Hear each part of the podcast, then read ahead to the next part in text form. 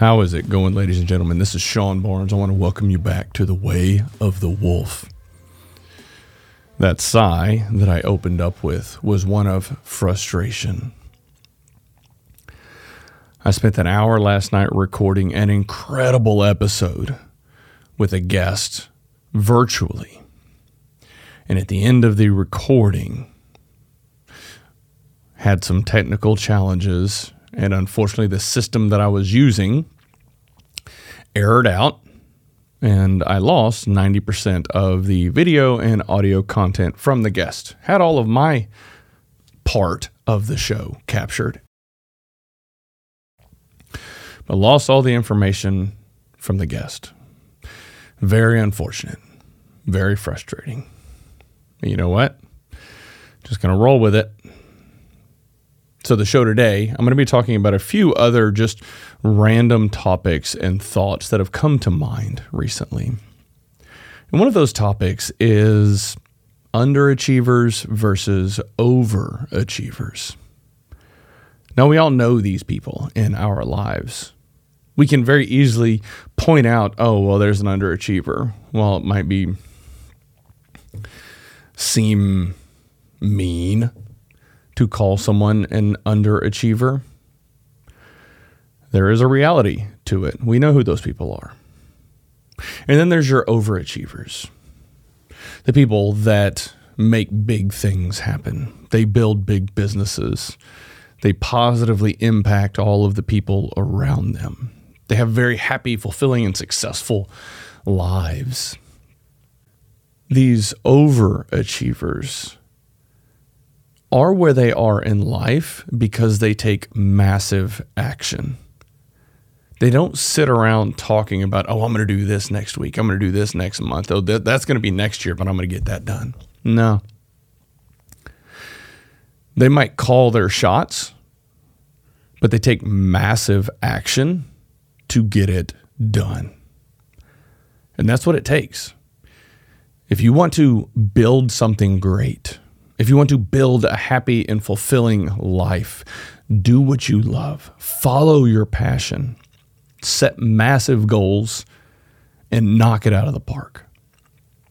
Take action. There's a few things that I have come to realize over the years. And one of those is the importance of surrounding yourself with excellence.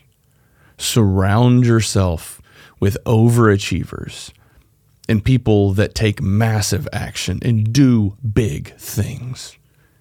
We all know that we are the result of the five people or the sum of the five people that we spend the most time around. If you find yourself surrounded with people that are wanting to go out and party and drink all the time, but not really accomplishing anything meaningful in life, Maybe it's time to audit your circle. Maybe it's time to start spending more time with the people that are making things happen. It might get uncomfortable because when you start spending time with those high performers, they're going to force you to level up. That could be friends, that could be family, that could be your significant other. And leveling up is not always easy, it's not always fun. Sometimes you have to take a really hard look in the mirror and ask yourself Are the things that I'm doing moving me towards a life that I want? Am I doing things that maybe I shouldn't be doing? That are setting me back continuously? Not always fun to have those conversations. But accountability is key. If you are not willing to have a very difficult and real conversation with yourself and hold yourself accountable for your actions and be willing to change those actions, you don't really have anybody to blame but yourself. Change is not easy. It's not.